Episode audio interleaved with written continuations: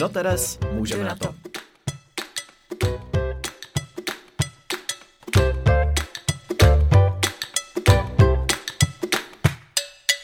Vítejte u dalšího dílu podcastu Linka.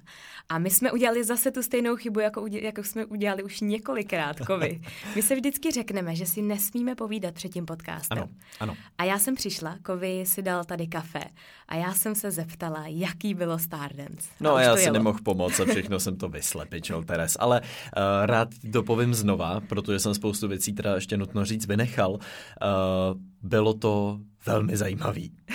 Tečka. No. Tečka, tak no, to stačí. Uh, tak bych to asi schrnul. Ne, ne, ne, samozřejmě uh, to bylo to vystoupení z komfortní zóny teda, ale úplně se vším všude. Jak jsem o tom minule přemýšlel, tak to teda bylo se vším všude vystoupení z komfortní zóny. Byli jsme se tam ve středu podívat, ve čtvrtek jsme jeli první kamerové zkoušky a v pátek jsme poprvé jeli ten tanec na tom parketu televizním, ale v kostýmech. Takže já jsem najednou měl ten frak, čili jsem byl úplně, že jo, vlastně jako vyšponovaný a moje taneční partnerka Verča měla šaty, tu obrovskou sukeň a jeli jsme valčík. No a na konci té celé naší choreografie byla zbedačka která vždycky, když jsme byli v civilu, v pohodě, už jsem to měl jako nacvičený, S těma ten grifek jsem jí popad, vyhodil jsem jí nahoru v legínách, všechno v pohodě, no ale najednou tady byla ta sukeň a těch deset vrstev té sukně, který se mezi to moje rameno a její nohu vlastně dostaly. No a ona mě dvakrát spadla v ten pátek. To, to je skvělý pocit jít Jo, takhle. takže s tím jsem šel spát. Eh, V pátek jsem šel spát s tím, jako že zvedačku asi nezvládnem a teď mi půjdem nakonec a je to za celým tím dnem taková ta tečka, za celým tím večerem, tím stáden jsem nám se tam nepovede zvedačka, jak jsem samozřejmě panikařil úplně, takže jsem, uh, takže jsem byl z toho vynervovaný. Naštěstí pak teda v sobotu je veřejná generálka, kam můžou lidi přijít se jakoby podívat, ještě tam nejsou porodci a tam se to povedlo, tak jsem se modlil, aby se to povedlo při přenosu, no a když jsem jí držel nad hlavou, tak jsem si říkal, tak díky bohu za to. A ulevilo se mi velmi ob, oběma a myslím si, že i všem, co jsme tam večer byli, díky bohu se nám to všem povedlo, jako by na nás někdo z hůry dohlížel a no, bylo to moc hezký vlastně nakonec, ale toho stresu teda kolem je šíleně. No já jsem samozřejmě sledovala, takže já jsem to prožívala s tebou a, a, a říkala jsem si, jako mně se to neuvěřitelně líbilo. Myslím si, že ti ten, zrovna ten tanec ti fakt jako sednul, nebo vám oběma. Bylo to skvělý, takže já se těším na ten další, na tu další sobotu, budu velká faninka. Naprosto objektivně můžu říct, že jsi favorit můj. A teda zcela objektivní samozřejmě vůbec eh, se neznáme a vůbec spolu neděláme podcast, takže je to absolutně vlastně jako nezávislý. No a, a jaký to je vlastně vůbec takhle trénovat? Je to, je to, jak, jak moc je to intenzivní, jak moc to cítíš? Já jenom nutno dodat, že když Kovy přišel, tak já vidím, že je poměrně namožený, když si takhle sedal na tu židli, tak ne, nebo jo, nebo jak? No, spíš, spíš asi pořád unavený člověče. Já Mhm. jsem vlastně od té soboty, my jsme plánovali, že budeme všichni zapíjet a ve velkém slavit, že jako první večer za náma. Hele, tři čtvrtina z nás to zabalila ještě před půlnocí, protože jsme byli totálně jako vyštěvený a jenom pár posledních mohikánů to tam teda jelo někdy do čtyř do rána, což obdivuju, protože já jsem byl teda úplně vygumovaný. No, aby to nebyly ty, co pak vypadnou v tom dalším kole, víš? No jelikož Verča to zvládla, tak doufám, že, že, že protože jsme spolu v páru, tak jako... To se nepočítá, to Ne, kdyby tam byli nepočítá. oba z toho páru. Je tak... pravda, že ty tanečníci vydrží teda úplně všechno, ty jsou nezničitelný. To já Hmm. absolutně nechápu, jak oni to dělají, ale fakt teda velký respekt před nima, jsou, jsou hodně hustý. A hlavně musí pracovat s náma, s těma polenama a udělat tam z nás, že jo, nějaký jako aspoň trochu tanečníky. Takže se snažím být takovej influencer teďka trochu. Influencer, to je, to je skvělý, influencer. Už jsem si to napsal tam všude době a to, že, že eh, snaživý influencer teďka. To je skvělý. No a ja- jaký to je teda pro tebe takhle intenzivně trénovat No. a jak moc vlastně trénujete? Souvisí to vlastně s tím i naším dnešním tématem, což je sport a pohyb. A pro mě vlastně, ačkoliv jsem od jak živa velmi pohybově založený, tak není úplně zvykem se tři nebo čtyři hodiny denně opravdu aktivně hejbat a ještě je to vlastně vědomá, vědomý pohyb, který neustále prostě probíráš s tím mozkem, který musí mít kontrolu nad tím tělem a to nikdy jako nebylo. Já jsem vždycky že jo, šel do té posilovny vybouchat se, prostě šel jsem si zaběhat, vyčerpat se, ale najednou je tohle ten pohyb, kdy musíš přemýšlet, co jako děláš s těma částma těla.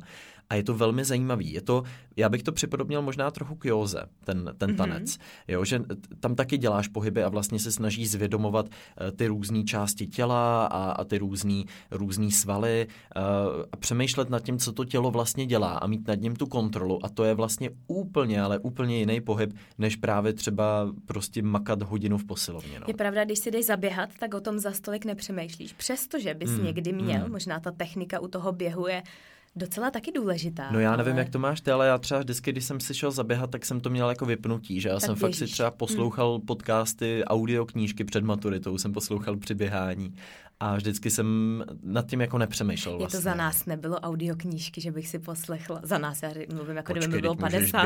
i teď. To jo, ale před maturitou. Jo, víš, takhle. Si poslechla mm, povinnou literaturu v audioknížce. No to je pravda, veď. To je skvělá, to je skvělá věc. No ale mně se to vlastně, mě to dost pomáhalo, protože tehdy jsem běhával hodně, jak jsem se, jak jsem se učil a hodně jsem seděl, tak jsem vždycky potřeboval vyběhnout tak jsem to spojil aspoň trochu, abych byl produktivní, tak jsem si poslouchal tu knížku. No ale jak to máš ty teďka spohybem. Teres? No, s pohybem. Tak Nebo jak k tomu, se máš že, vlastně jak, poslední jak dobou? Má, Co děláš? Hejbeš k tomu, se vůbec? že jsme minulý týden stěhovali, tak jsem podle mě ještě víc namožená než ty.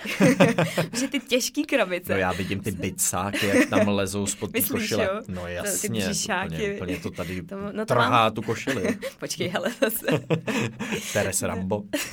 hele, ale ty si děláš z toho legraci, ale já když jsem byla malá, tak já, když jsem dělala sportovní gymnastiku, tak jsem byla neskutečně osvalená. Hmm. Hmm. A fakt třeba, uh, když jsme byli někde na koupališti, tak prostě za mnou chodili nějaký jako rodiče. Říkají, pro boha, co, co to dítě dělá za sport.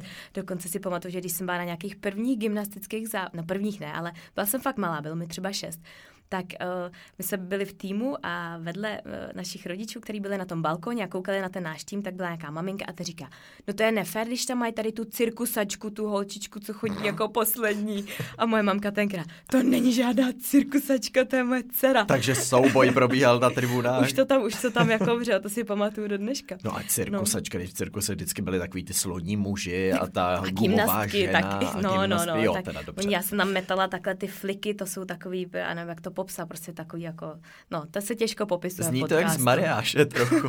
flik, Fliky. Flik, rondát, flik, to je takový základní gymnastický prvek, kdy ty se vlastně jako s nohou vymrštíš takhle na ruce a pak zase zpátky na nohy. To velmi jako jo, rychlý. Jo. A pak to dělám po ráno vždycky to z postele. No. no počkej, to ono to přijde možná ve. Stardance.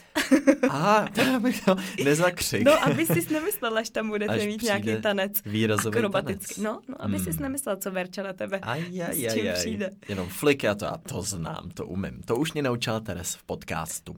Můžem si tady lupnout pak hodinku. Tak Takže u nás je to, je to tak, že já teda sportovně teďka aktivní jsem díky uh, Williamkovi, hmm. se kterým hrajeme fotbal. Já teda opravdu fotbal hrát neumím, ale snažím se. A, a fakt, se, fakt se snažíme jako být hodně venku, když bylo prostě krásně, tak hmm. nejlepší věc, jak unavit dítě, být s ním venku. To je jo. prostě pak skvěle spí večer. Takže, ale já sama se přiznám, že teďka poslední dobou nemám na ten pohyb čas. Hmm. Nemám, já ráda chodím běhat. Hmm. Je to pro mě přesně forma relaxace a vypnutí a taky ráda u toho poslouchám podcasty. Ale musím si jako šáhnout do svědomí, že teďka jsem dlouho jako aktivně nic nedělala a cítím to na sobě. Mm, Cítím to mm. na, na svý náladě a vždycky on říká, hele, běž už si zaběhat nebo něco, běž se vybít, protože on přesně už, už mě zná a ví, že já mám vždycky skvělou náladu potom a fakt ty endorfiny pracují úžasně. No, aby jsme to spojili, já mám takový připravený takové vědecké okénko v podstatě na začátek. Jsem, jsem s ním. Kterým bychom to mohli odstartovat. V čem je ten pohyb vlastně jako dobrý? Tak za prvý samozřejmě vyplavujeme serotonin, což je látka, která nám pomáhá k nějaký mentální stabilitě. Eh, vyplavujeme endorfiny, endorfíny, to jsou přesně, jak říkáš, takový ty veselý látky, to když prostě přijdem z té posilovny, nebo přijdem z běhu, nebo prostě trénujeme a máme takový ten pocit jako toho zadosti učinění, že, že se nám to konečně povedlo.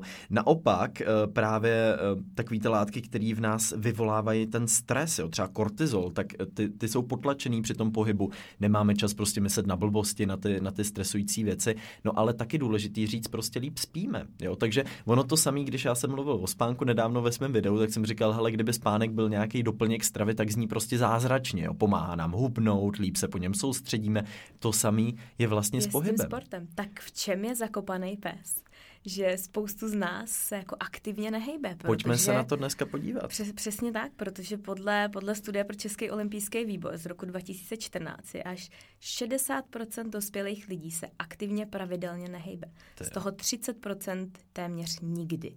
Což je vlastně neskutečný číslo na to, že... Dospělých lidí. Dospělých lidí, přesně tak. A teď si vem, hmm. že vlastně ti dospěláci jsou vzorem pro ty děti. Všech ty děti nasávají, já to vidím u našeho Williamka. Hmm. Co my děláme, tak dělá on. Hmm. Takže všechno to, to je takový vlastně jako tlak na tebe, jako na toho rodiče, že ty prostě víš, že tím svým životním stylem prostě maximálně ovlivníš to svoje dítě.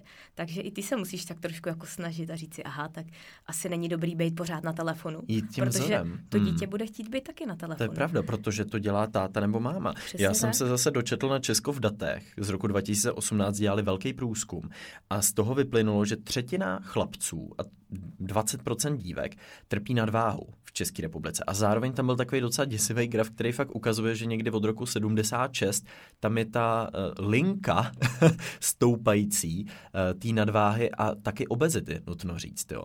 Což je ale velmi zajímavý, když se člověk zamyslí nad tím, že podle jiných dat jsou v České republice nejlevnější kroužky. A ještě v roce 2009 teda vycházely články otitulkovaný, že český děti mají nejvíc mimoškolních aktivit. Tak kde je zakopaný pes? No pojďme se nejdřív teda podívat na to, jak jsme to měli my. Jak jsme to měli my jako děti, Teres. Chodila si, chodila si na nějaký sporty, měla jsi to v sobě zakořeněný a proč? Bylo to kvůli rodičům? Hmm. Já jsem se narodila do velmi aktivní rodiny. Vlastně moje babička už dělala gymnastiku, moje mamka dělala sportovní gymnastiku, tak hmm. pak když se naši rozhodovali, na jaký sport nás dají, tak tam hrálo velkou roli to, že mamka se rozhodovala mezi krasobruslením a gymnastikou. A krasobruslení bylo ráno, předtím, než nastupovali hokejisti Aha. a nechtělo se jí vstávat, takže vyhrála gymnastika. takže já jsem za to nesmírně ráda, protože podle mě na tom ledu je fakt zima. takže že mě, když bylo šest nebo pět, pět mi bylo, tak protože moje starší ségra dělala gymnastiku, tak já jsem samozřejmě chtěla dělat všechno to, co dělá moje starší ségra. Tak mě mamka přivedla do té staré Eh, tělocvičně na Hanspalce, která mm-hmm. byla opravdu přesně, jak si pamatuješ, takový ty kožený, těžký žíněnky, ten, ten odér, a, přesně tak, ano, přesně. přesně ty dřevěný ryb stole. A, ale já když jsem tam tenkrát jako vešla, tak to byl neuvěřitelný pocit pro mě, protože tam byla ta energie a ty malí děcka, mm. který tam prostě všude běhali, většinou teda holčičky, protože gymnastika to bylo prostě pro ty holky tady v tom týmu, aspoň kde jsem ji dělala já. A mně se tam nesmírně líbilo, protože jsem měla pocit, že tam patřím, jo. že jsem byla velmi jako energický dítě a tam jsem si to mohla všechno vybít. Takže jsem měla veliký štěstí, že už prostě od mala jsem k tomu sportu byla vedená a byla jsem k němu vedená v týmu, který někam směřoval a jezdili jsme pak na závody, hmm. ale nutno podotknout, že to nebylo úplně ten vrcholový sport, to, kde ti ty trenéři šlapou na hlavu a, a musíš přerušit prostě eh, školu a musíš chodit na tréninky místo toho mít dálkový studium. Jasně, v tom jasně. byli naši velmi jako uvědomělí a řekli, že prostě vždycky vzdělání je před tím sportem. Hmm. Hmm. No a ty, ty jsi dělal sport, když jsi byl, když jsi byl malý, jak, jak jsi to měl? Hele, já jsem byl velmi sportovně založený dítě, ale kvůli rodičům. Nebylo by to tak, že bych jako přišel doma a říkal, já chci dělat tohle nebo tohle, ale rodiče cítili, že mě musí nějakým způsobem zaměstnat, abych ten svůj volný čas využíval nějak aktivně a vybrali si ten sport jako ten způsob ideální. A já jsem za to neskutečně vděčný. Eh, vzpomínám si, že ty začátky byly trošku krušný. Nejdřív jsme totiž zkoušeli fotbal a tam jsem se zúčastnil asi dvou tréninků a pak jsem řekl, jako, že nebo myslím, že rodiče to dost jako vycítili, z toho jsem pak brečel, že to asi není úplně nic to pro mě. Poznaj. Jo, takže to si myslím, že si asi zamysleli nad tím, proč ten kluk Aha. brečí, asi nemá rád míč a trávu. Uh, takže mě dali na tenis, který mě bavil moc. Na ten jsem chodil od 6 a vydržel mi 12, 13, možná 14 let jsem chodil na tenis. Fakt dlouho. Takže tam se to povedlo. Tam mě to hmm. moc bavilo. Chodil tam se jsem trefili tam, teda. Tehdy jsme hele, nejlepším a, kamarádem. Hele, a uh, byl jsi na nějakých takových těch testech? Já vím, že teďka je poměrně populární to, že vlastně ty přivedeš nějaký ty děti na nějaký otevřený den a mm-hmm. vlastně mm-hmm. ti tam testují, k čemu ty máš vlohy, k jakému sportu. Aby jo, právě, jo. Byl jsi na Tak přesně takovým? na tom jsem nebyl. nebyl. uh, testem bylo to, že jsem brečel, anebo jsem byl nadšený, tak to, to tak byl to je můj možná test. taky varianta, jak to Ale udělat. vím, že se to teďka dělá, ale mm-hmm. tehdy ještě nic asi takového nebylo. Uh, každopádně z uh, fotbalu se potom stal hokej. Chodil jsem do té přípravky ještě jako prcek, v jednom kruhu se prostě bruslilo, v tom druhém už si měla hokejku, v tom třetím už si dělala něco s pukem. No a hokej se mi stal osudným na asi 6 let a můžu ti potvrdit, že na tom ledu teda fakt zima je a, buď ráda, že jsi nedělala krasobruslení, protože já jsem teda na něm strávil hrozně moc času. A uh, jak jsi sama říkala, že to nikdy nedošlo do toho úplně profi, do té mm-hmm. fáze, tak u mě to nebylo úplně tak rozhodnutí rodičů jako moje. To mhm. vlastně mm-hmm. bylo moje úplně první vědomí rozhodnutí, kdy trenér nám na konci sezóny říkal, tak ještě předtím, než bude to soustředění, jak vám musím říct, že příští sezónu budete chodit na tréninky od 6 ráno. A kovy. A za dva roky prostě, jelikož už budete v pátý třídě nebo za rok, tak eh, je taky na čase se rozmyslet, eh, budete muset chodit do hokejové třídy. A teď wow. já úplně jsem tam seděl v té kabině, kde jsem, to bylo moje prostředí, prostě jsem byl zvyklý fungovat a teď jsem se najednou říkal, ježiš, ale tohle asi není to, co chci dělat. Tak ten malý Kája přišel za tím svým tátou, docela nervózní, co mu na to řekne a říkal jsem, hele tati, já nevím, ale asi prostě nechci už hrát ten hokej, nebo a táto říkal, jo, tak jo. A já úplně, Ježíš Maria, on se nevsteká, on není uh, zuřivej, jak to. Můj táta nikdy takový nebyl, ale já jsem z nějakého důvodu si to jako vybájil, že určitě tohle bude cítit.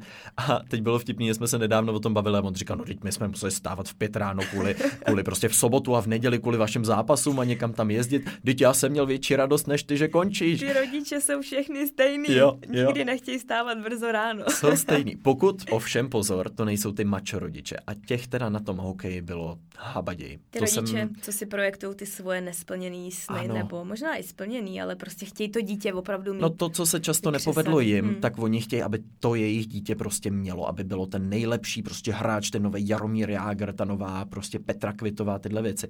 A na tom hokeji to teda bylo hodně častý. Hmm. Tam byly ty tátové, co řvali z těch eh, prostě z těch tribun, co potom přišli, ať už do té kabiny nebo na tu střídačku a před všema náma ostatníma tam to svoje dítě prostě úplně prostě mu vynadali, jo. A to bylo v tu chvíli jsem si jenom říkal, pane bože, tak ne úplně každý je jako můj táta, který k tomu má takovýhle přístup. Tak to, to je, jsem byl to je, fakt vděčný. To je šílený. A Měla jsi to na té gymnastice taky? Měli jsme, to, měli jsme to hodně podobně, ale měli jsme to většinou právě u těch gymnastek, který měli rodiče trenéry. Fakt tam to bylo skoro... Hmm že prostě ti trenéři, nám těch holek bylo tak líto, protože prostě za prvý měli úplně jiný metr na ty hmm. své holky. Za druhý nějaký jako fyzický násilí tam prostě to, že dostali jako po hlavě, hmm. po zadku, když se jim něco nepovedlo, tak to tam bylo. Ty holky většině jako plakali, fakt brečeli, nechtěli do, to, do, do té tělocvičny chodit. A pak se to lámalo opravdu v nějakém tom, kolem toho 12. 13. roku. Prostě byl ten trend toho, že ty holky gymnastky sebrali tu odvahu a řekli, mami, tati, já už to nebudu dělat. Jo. Většinou, jo. většinou to vedlo fakt jako k takový krizi prostě, že to, to byl jako konec světa pro obě strany. Ale fakt jako taky jsem to, taky jsem to zažila bylo to něco strašného, bylo to hmm. něco šíleného. Já jsem paradoxně byla ten typ eh, gymnastky, který já jsem si ohromně moc přála, abych tu gymnastiku dělala vrcholově. Já jsem fakt jako každou olympiádu jsem probrečila do polštářů, že mi to hmm. naši nedovolili, že jsem prostě, protože jsem nějak v sobě cítila, že ten talent mám, mě to mhm. všechno mm-hmm. jako šlo velmi jednoduše ale prostě u nás tady přesto nejel jako vlak a naši vždycky to vzdělání dali na první místo. Jasně. A teďka zpětně jsem jim za to tak vděčná, že byli rozumní, protože opravdu jako dostat se na ten vrchol v té gymnastice tady u nás v České republice je neskutečně těžký. My tady mm. nemáme ty podmínky, my tady nemáme ty trenéry mm. a většina těch mých, uh, těch mých kamarádek, který dělali vrcholově, gymnastiku, tak uh, skončili s jako zraněníma a hmm. opravdu netrv, nesou si trvalý následky a vlastně nedodělali si ty školy a vlastně jsou tak trošku jako ztracený v tom životě. Nutno říct, že tohle je osud jako vel, velký spousty vrcholových sportovců, že? protože my vidíme teda ty úspěchy, ty medaile, ty pódy a ty televizní přenosy, ale nevidíme fakt ty stovky a tisíce lidí, kteří se snažili tímhle směrem a skončili se zraněníma, nebo to nikdy nedotáhne na takovou úroveň, že by si tím třeba vydělali a uživili se, anebo prostě nekončili na těch pódích a to znamená prostě, že jo, nemáš to vzdělání, věnuješ tomu prostě enormní množství času a fakt touhle profilinkou je teda to je, to je, vlastně vypadá to atraktivně, ale je to neuvěřitelně těžký. No a myslíš si, že je tam nějaká souvislost toho, jak vlastně třeba i v České republice vnímáme ten sport a chceme ho dělat profesionálně a spoustu těch trenérů chce vidět výsledky. Že to možná vede k tomu, že opravdu uh, dost dětí jako v určitém věku skončí a pak třeba k tomu sportu se nevrátí, že mají třeba Asi negativní jo. jako asociaci s tím? Ono záleží, který sport si myslím, jo? že třeba v tom hokeji tam ta linka byla jasně daná. Já furt používám Já ti budu pardon, dávat ale bludišťáky vždycky, když řekneš dej, linku. Bludišťáka, prosím, prosím, takového nalinkovaného bludišťáka. Ale vím, že třeba v Pardubicích, v Pardubickém hokejovém klubu, tehdy velmi úspěšném klubu, ne už tak úplně dneska, uh, tam, ta, tam to bylo jasně daný prostě, hele, teď prostě seš v mladších žácích, ve starších žácích, potom junioři a pak prostě do Ačka, anebo když ti to nepůjde, tak do Bčka, nebo něco, ale prostě měli jsme jako svoje kombinézy, měli jsme svůj autobus, prostě jezdili jsme a tam to bylo prostě jasný, že ty seš na dráze a my z tebe uděláme toho profesionálního hokejistu. Ale pak třeba byl florbal, kde třeba i lidi, kteří hrajou nejvyšší extraligu v České republice, jsou často chlapy i ženský, kteří mají prostě práci a tohle dělají spíš tak jako pro zábavu a trénují mládež ve svém volném čase. Takže ty dva přístupy a ty dva světy, když já jsem potom skončil s, hokeje, s hokejem a šel jsem na ten florbal, to bylo fakt jako dva rozdílný světy prostě. Hmm. Já když to porovnám s Norskem, jak vlastně tam to funguje a vlastně hmm. jak široká veřejnost přistupuje ke sportu a jak přistupuje k dětem ve sportu, tak oni proto mají uh, název Barne Idrec bez Temelsene, což je vlastně... Jo, jasně, jasně. To, to znáš, to ba- Barne Izevelselesene. Přesně tak. Linka. A co to... Barne Linka. A co to znamená? to je vlastně regulace toho, že ty děti do 13 let nemůžou prohrát a vyhrát. Oni to vlastně staví na tom, aby ta motivace těch dětí, aby, aby si je nedemotivoval, aby prostě u toho sportu opravdu vydrželi. My dost často s Jonem vedeme poměrně rozsáhlý diskuze o tom, jaký názor na to máme my. Shodneme se v tom, že nám to nepřijde ta nejlepší možná varianta, že hmm. nám přijde skvělý, že ty děti se naučí vyhrávat a prohrávat. Hmm. A co si budeme říkat, ty děti nejsou hloupí, tam třeba když hrajou fakt fotbalový zápas, tak jeden tým tam střelí sedm gólů, druhý nula, hmm. ale vlastně vyhrajou oba týmy. Oba týmy dostanou ten pohár. Tak hmm. je přece jasný. Hmm. Ty děti to velmi dobře vidějí, že jim prostě ti trenéři i rodiče mažou jako met kolem pusy, hmm. jo, že prostě hmm. také to jako... To já se přiznám, že jsem teda docela konzervativní v mhm. tomhle a myslím si, aspoň jak to působilo na mě, že subjektivně, ale uh, že vždycky ta prohra i v tom týmovém sportu znamenala jako motivaci a, a pochopení toho, že ne vždycky seš nejlepší a že prostě život je nejen výhra, ale život je plný i proher a toho, že se setkáš s lidmi, kteří jsou prostě v řádově lepší než ty a pro mě to spíš vždycky bylo jako motivační. Já to mám úplně stejně hmm. a ale ti norové to mají nastavený tak, že do 13 let ty děti ani nemůžou závodit třeba na mistrovství světa nebo mistrovství Evropy. Což třeba hmm. v gymnastice, kde vlastně seš na vrcholu kariéry kolem 16 až 19 let, tak si hmm. představ, že do 13 tě nepustí na žádný takovýhle i mezinárodní závody. To je hustý. Což je poměrně to může trošku jako ten určitý typy sportu to může sničit, kor třeba tu hmm. gymnastiku. Hmm. Ale já s tebou úplně souhlasím. Já si myslím, že je neskutečně důležitý ty děti uh, naučit prohrávat. Na druhou stranu, tím třeba, čím jsem si prošla já v občas nějakých těch gymnastických týmech, tak hmm. ten přístup byl velmi jako drsnej. Jasně. A myslím si, že spoustu dětí to odradilo od toho sportu. A myslím si, že kdybychom měli nějaký zdravý kompromis, mm. tak by to možná těch dětí u toho sportu udrželo víc a měli by vlastně ty pozitivní jako propojení Jasně. k tomu a, a vůbec ten přístup je, je ohromně důležitý. Takže... Myslím si, že záleží, že na konkrétních sportech, nutno říct na konkrétních trenérech. Já si třeba i vzpomínám, že protože nutno teda říct, že pro to dítě, i když se teďka ohlížem zpátky, to není jenom o tom, že se hejbe, ale ten sport ho učí i různý jako kompetence, v podstatě schopnosti. Přesně a jedna tak. z těch schopností pro mě byla třeba i v tom týmu respektovat nějakou autoritu trenéra a zároveň se učit vnímat, že ta autorita nebo ten trenér nerovná se vždycky to samý, jo? že se nám pak změnil trenér a najednou měl třeba menší respekt a dokázal ten kolektiv hůř stmelovat. Máš třeba takhle z dětství nějakou vzpomínku na velkou trenérskou osobnost nebo mm-hmm. na mhm. někoho, kdo tě formoval? Jo, my jsme, my jsme měli uh, veliký štěstí, že my, když jsme nastoupili, někdy, když bylo těch šest, tak nás trénovali dvě sestry Mlinarikovi, úžasné trenérky. Mm-hmm. A tenkrát jim bylo 16 a 18. A já si říkám, ty, když teďka vidím ty 16 letý holky, tak naše rodiče nás takhle svěřili jako do jejich péče a my jsme teda byli, uh, my jsme měli jako starší ségry, jako druhý máme. My jsme tam poměrně trávili dost dost jako času, jezdili jsme na soustředění a tak, takže ty nás neskutečně sformovali a dokázali něco neuvěřitelného, dokázali z toho týmu opravdu udělat tým gymnastek, který vydržel třeba 10-12 let. To je takže my jsme prostě spolu opravdu byli od nějakých těch 6 do nějakých těch 18, 20. No a teď si zpětně a... vím, že holka 16, 18, že jo, jak to no, jako působí právě. teďka.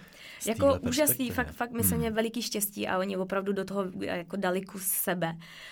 Na druhou stranu možná jim chyběly takový ty profesionální trenérské schopnosti, naprosto přirozeně, když jim bylo 16, mhm. tak prostě si neprošli nějakou velikou jako trenérskou školou nebo, nebo tak. Takže uh, dost věcí dělali tak jako uh, na základě různých jako talentů. Jasně. A třeba co já jako cítím, tak uh, když jsem si pak zkusila závodit a vůbec tréninky v Norsku, mm-hmm. kde ten přístup je úplně jako jiný, tak jsem cítila, že vlastně vůbec třeba nedokázáte pracovat s, s tou psychikou a, a, a s tím nastavením. se s tím dá pracovat? Jako dá se s tím pracovat skvěle a já jsem opravdu tím, když jsem nastoupila do toho norského týmu, tak jsem si říkala, páni, tohle jsem měla dělat, když by bylo těch 12 a byla bych úplně někde jinde.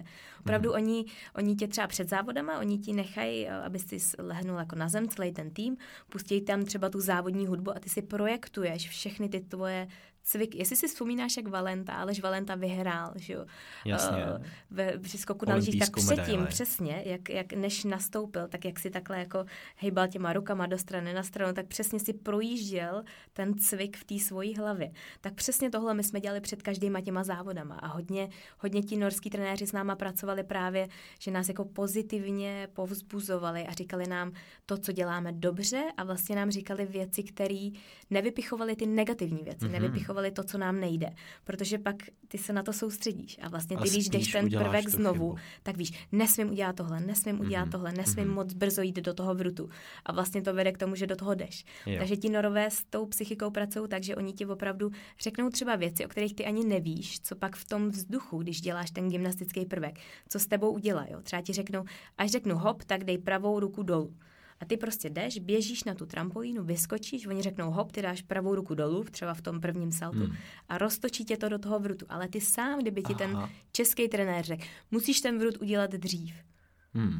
Jo, a ty vůbec nemáš jako potuchu, kde je to dřív, ty seš dva metry ve vzduchu. Jasně. A tak. Takže opravdu oni s tebou dokážou skvěle jako takhle pracovat. A pro mě to byl úplně jiný typ jako trénování, který mi vyhovoval mnohem víc než ta česká taková ta, hmm. tohle hmm. ti nejde, tohle, tohle děláš špatně a tak. Ono fakt na tom trenérovi záleží hodně, že jo? Každý má jaký schopnosti a dovednosti.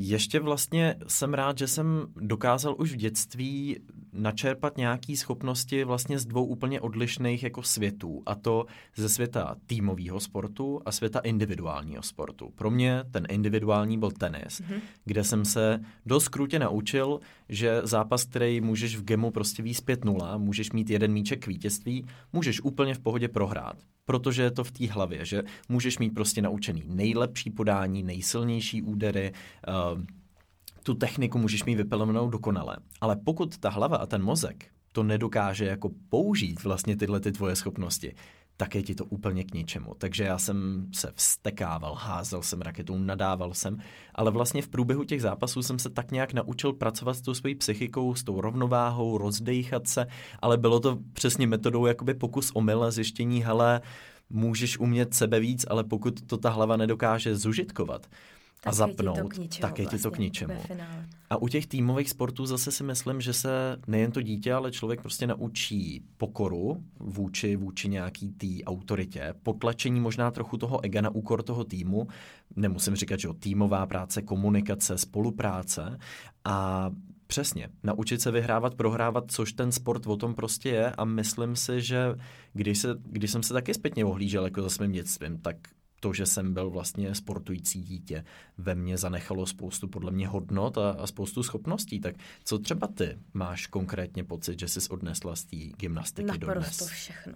Jako hmm. mě, mě ten sport neuvěřitelně formoval vůbec to, jaká jsem osobnost i, i, i to, že umím, jako umím týmově pracovat. Opravdu, že jsem se prostě od malička naučila, že uh, když to jeden člověk skazí, tak ty opravdu nemusíš vyhrát třeba to mistrovství republiky. A to je třeba pro tu desetiletou holku poměrně náročný to vůbec mm. jako zpracovat.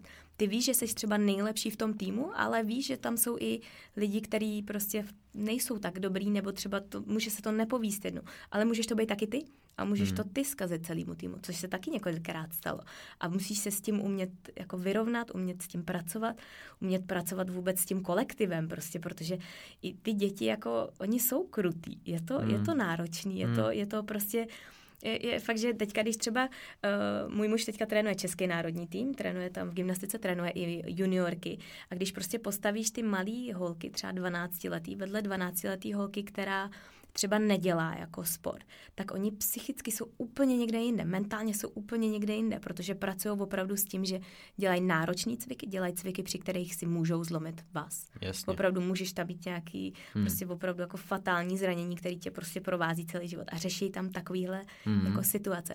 Takže já si myslím, že ten sport od těch dětí, prostě od toho útlýho věku je přínosný ve všech jako směrech. No ale zároveň tak to může být vnímaný vlastně jako kompetence k práci, že jo? To jako tak. schopnost, přesně, kterou nabereš. Přesně jak to říkáš. My, ať už tady, když nabíráme třeba do našeho týmu v Elite Bloggers hmm. zaměstnance, hmm. tak tím, že jsme si i oba prošli jako sportem a víme, jak moc uh, vlastně benefitů to má, když ty umíš být týmový hráč, což v dnešní době ty musíš být týmový hráč. Hmm. Téměř v jakýkoliv práci si.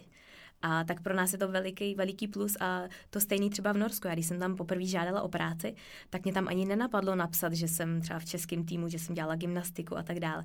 A, a můj muž Jony tenkrát říkal, pro boha, proč to tam nenapíše, že jsi mistrně České republiky, bla, bla, bla.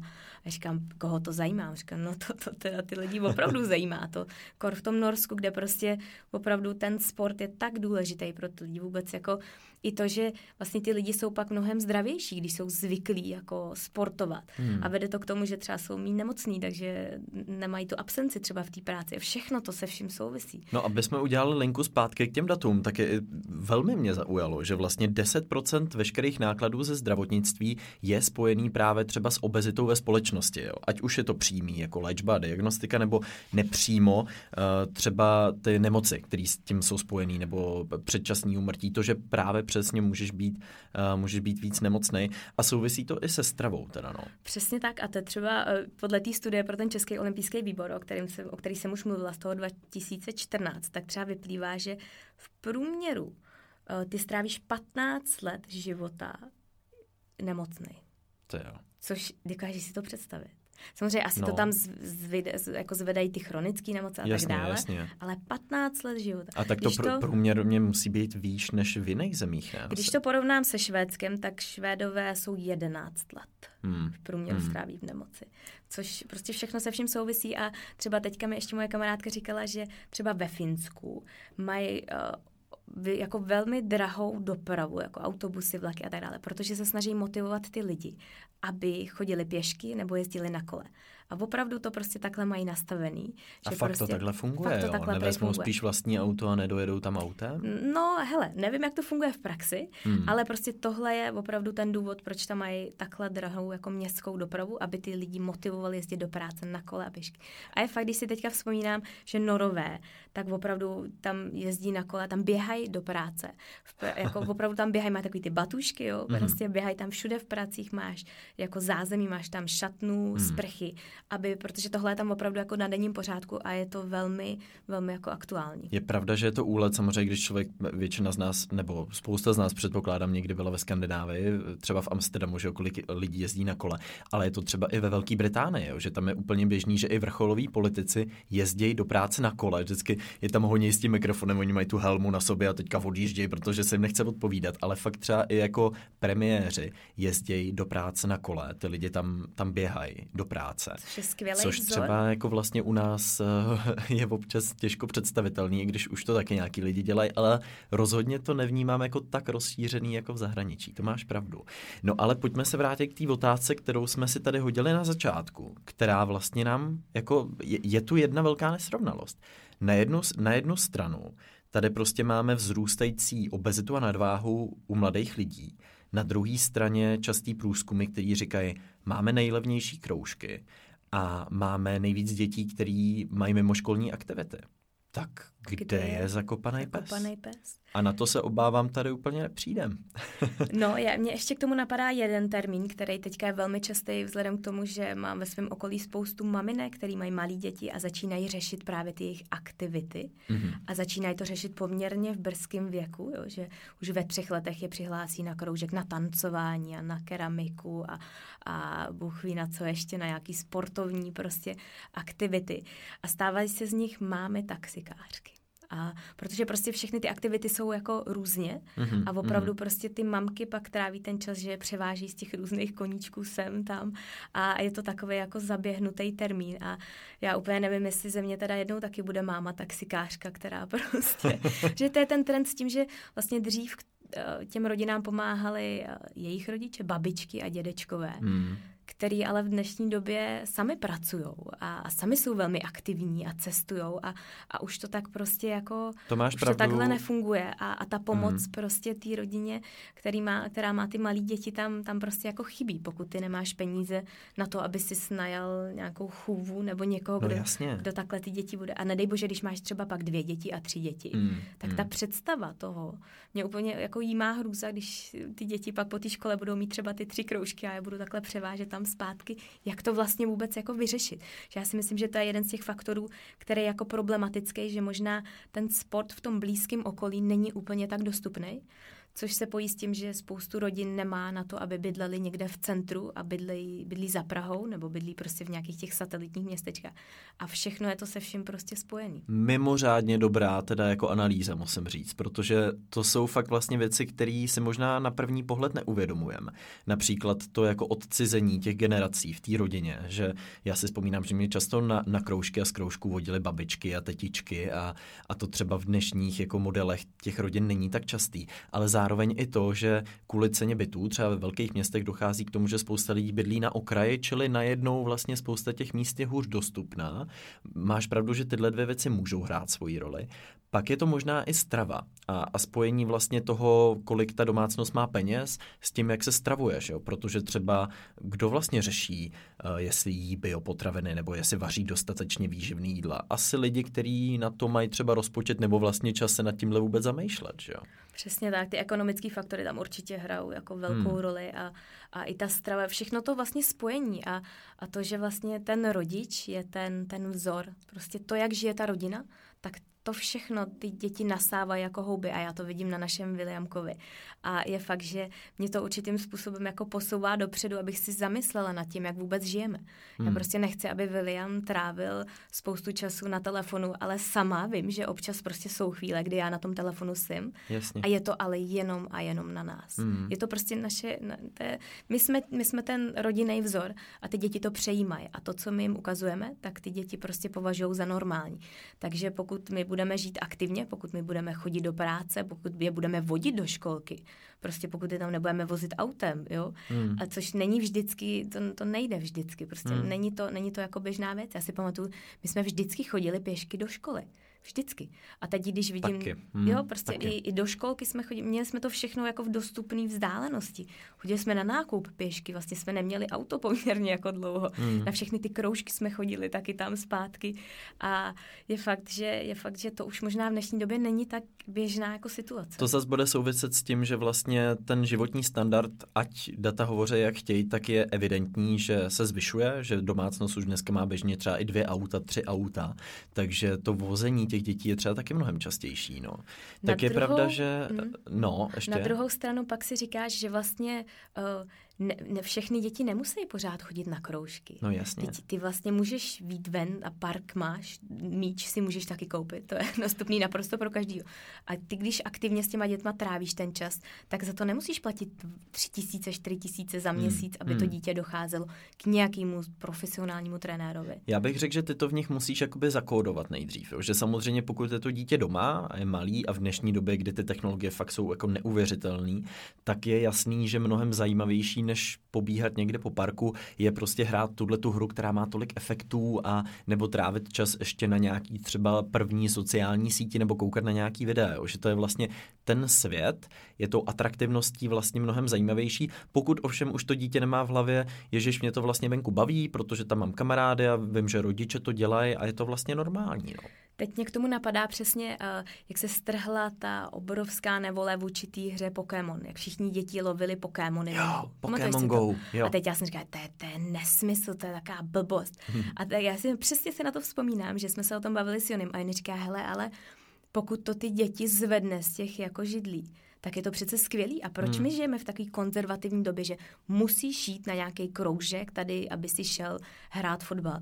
Pokud my dokážeme využít ty technologie, aby ty děti motivovaly. Určitě. Já si pamatuju, že my jsme měli doma takový to, to jak se jmenovalo, ví, takový to, takovou tu desku, jak tu na to konzoli stoupne. Jo, jo, jo, mm-hmm. jak hraješ nějaký ten jo, tenis máváš a tak. ovladače. Přesně tak říká, hele, to je teda taky nesmysl. Ale na druhou stranu, je, možná žijeme v době, kdy tohle jsou ty technologie, které budou ty děti motivovat, aby se hejbaly. A Určitě. možná nemůžeme být zabředlí jako konzervativně tak a teď budeš chodit na fotbal, mm-hmm. i když tě to třeba nebaví, mm-hmm. ale Jo, že možná asi bychom Jo, tak- měli hledat nějaký alternativní řešení. Určitě, já si vzpomínám, jak jsem se zapotil na tanečních podložkách, že jo, při těch konzolích, jak jsem tam jel nějakou, nějaký ty poskoky a teď jsem úplně byl splavený potom, takže těch možností a jak třeba i, nevím, je nějaký výlet a už, už se často dělají i různé jako aplikace nebo stránky, nějaký nauční stezky, že jo, nebo uh, se snaží zinteraktivnit vlastně některý, uh, některý místa, aby to bylo zajímavé třeba i pro ty děti právě, jsou s tím spojený různý ty gamifikace vlastně, že jo, vlastně udělat z toho trochu tu hru, jo, takže taková i trochu škola hrou, je v tom vzdělávací prvky, herní prvky, seš venku,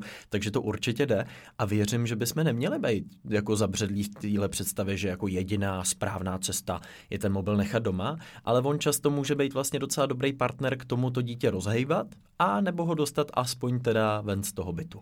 No a co si teďka na závěr myslíš ty, že my dva jako influenceri, ty, ty Hmm. cílíš na obrovskou škálu prostě lidí na, na svém Instagramu a všude na, na sítích, kde působíš. Já mám hodně uh, targetovanou skupinu lidí, kteří mě sledují, většinou jsou to teda rodiče s malejma dětma Mhm, teďka. mhm. Tak co si myslíš, že my dva můžeme udělat pro to, abychom něco v té situaci trošku pootočili tím správnějším směrem? No já jsem se to snažil komunikovat v knížce, jaký vlastně mám já vztah ke sportu, obecně třeba i k cestování, který hodně souvisí s pohybem. Já na cestách většinou nachodím jako vůbe- vůbec jako nejvíc kroků, eh, nebo poznávám nový místa. Eh, Zároveň, když běhám, tak se to snažím sdílet. A občas mi některý lidi psa, eh, píšou jako ty, to, ty běháš jenom proto, abys to sdílel. Já to beru jako motivaci, jo? že když, tam, když to zazdílím a mám za sebe dobrý pocit, tak je to motivace trochu pro mě a věřím, že možná i pro ty mý diváky, jo? že uh, chápu, že to některý lidi můžou vnímat tak zvláštně, ale já to beru prostě z motivačního faktoru. Což věřím, že dělá i spousta těch jako vysmívaných lidí, kteří se možná fotí v té posilovně a možná nám jako úplně nedochází, že i to možná motivuje ty jejich diváky. Hmm. Každý má jaký diváky, že? Přesně tak. Mně napadá u toho jedna taková docela dobrá výzva pro ty naše posluchače. A to Mhm. je to, že co kdybyste si zkusili poslouchat ten další díl podcastu Linka při běhu? Ty jo. Nebo třeba na kole. Nebo na kole. I když to je trochu nebezpečný. A pošle, schválně nám pošlete. No, Na nějaký cyklostezce. Radši, ra, radši při běhu a schválně nám možná pošlete, nebo při jakýkoliv a- sportovní aktivitě. Schválně nám třeba vyfoťte to, jak to posloucháte a pošlete nám Ježiš, to. Protože super. to může být nějaký takový náš jako movement k tomu, abychom rozhejbali ty český Dobrý. posluchače. třeba. Hashtag linka v pohybu. Hm, super. Super. Tak já, a buďte ale opatrní. Eh, přesně aby, tak, aby, přesně abyste, tak jenom. abyste u toho... Pilotuju letadlo a poslouchám při tom linku. Sice jsem doletěl na špatný letiště, ale bylo to fantastické. No tak třeba až takový extrém, aby to nebyl. Nicméně já pořád přemýšlím, jak my můžeme využít ten náš, Hmm. ten náš influence, ten náš vliv na to. A přesně jak to říkáš ty, uh, já moc ráda taky ty lidi se snažím jako vykopat třeba k tomu hmm. běhu, což je úplně, každý může jít běhat. K tomu prostě nepotřebuješ nic Jasně. víc než, než boty. No, Můžeš jít i na Hele, ale co si, co si tady budeme vymýšlet nějaký složitý řešení těch situací, často to není úplně těžký. Taky jde o tu lenost, která prostě je součástí každého z nás. Já občas si plácnu sebou na ten gauč a taky se jako donutit k tomu fakt vylíst ven. Je někdy práce na 20 minut fakt jako intenzivního přesvědčování se, ale fakt ten pocit potom, když se člověk hejbe, za to prostě vždycky stojí. Přesně tak. Já si myslím, že to je úplně úžasný závěr tady té dnešní, dnešní linky, která, kterou jsme docela drželi. Nebo... Já myslím, že dneska Jo. jsme ji zvládli perfektně. Teda z mýho pohledu. Můžete nám napsat, pokud si myslíte jinak. Budeme samozřejmě jako vždycky rádi za vaše recenze, za vaši zpětnou vazbu, no ale hlavně za to, když li- linku vezmete proběhnout. Já se taky moc těším a moc děkujeme, že posloucháte a budeme se těšit na ten příští díl. Mějte se hezky. Ahoj. Ahoj.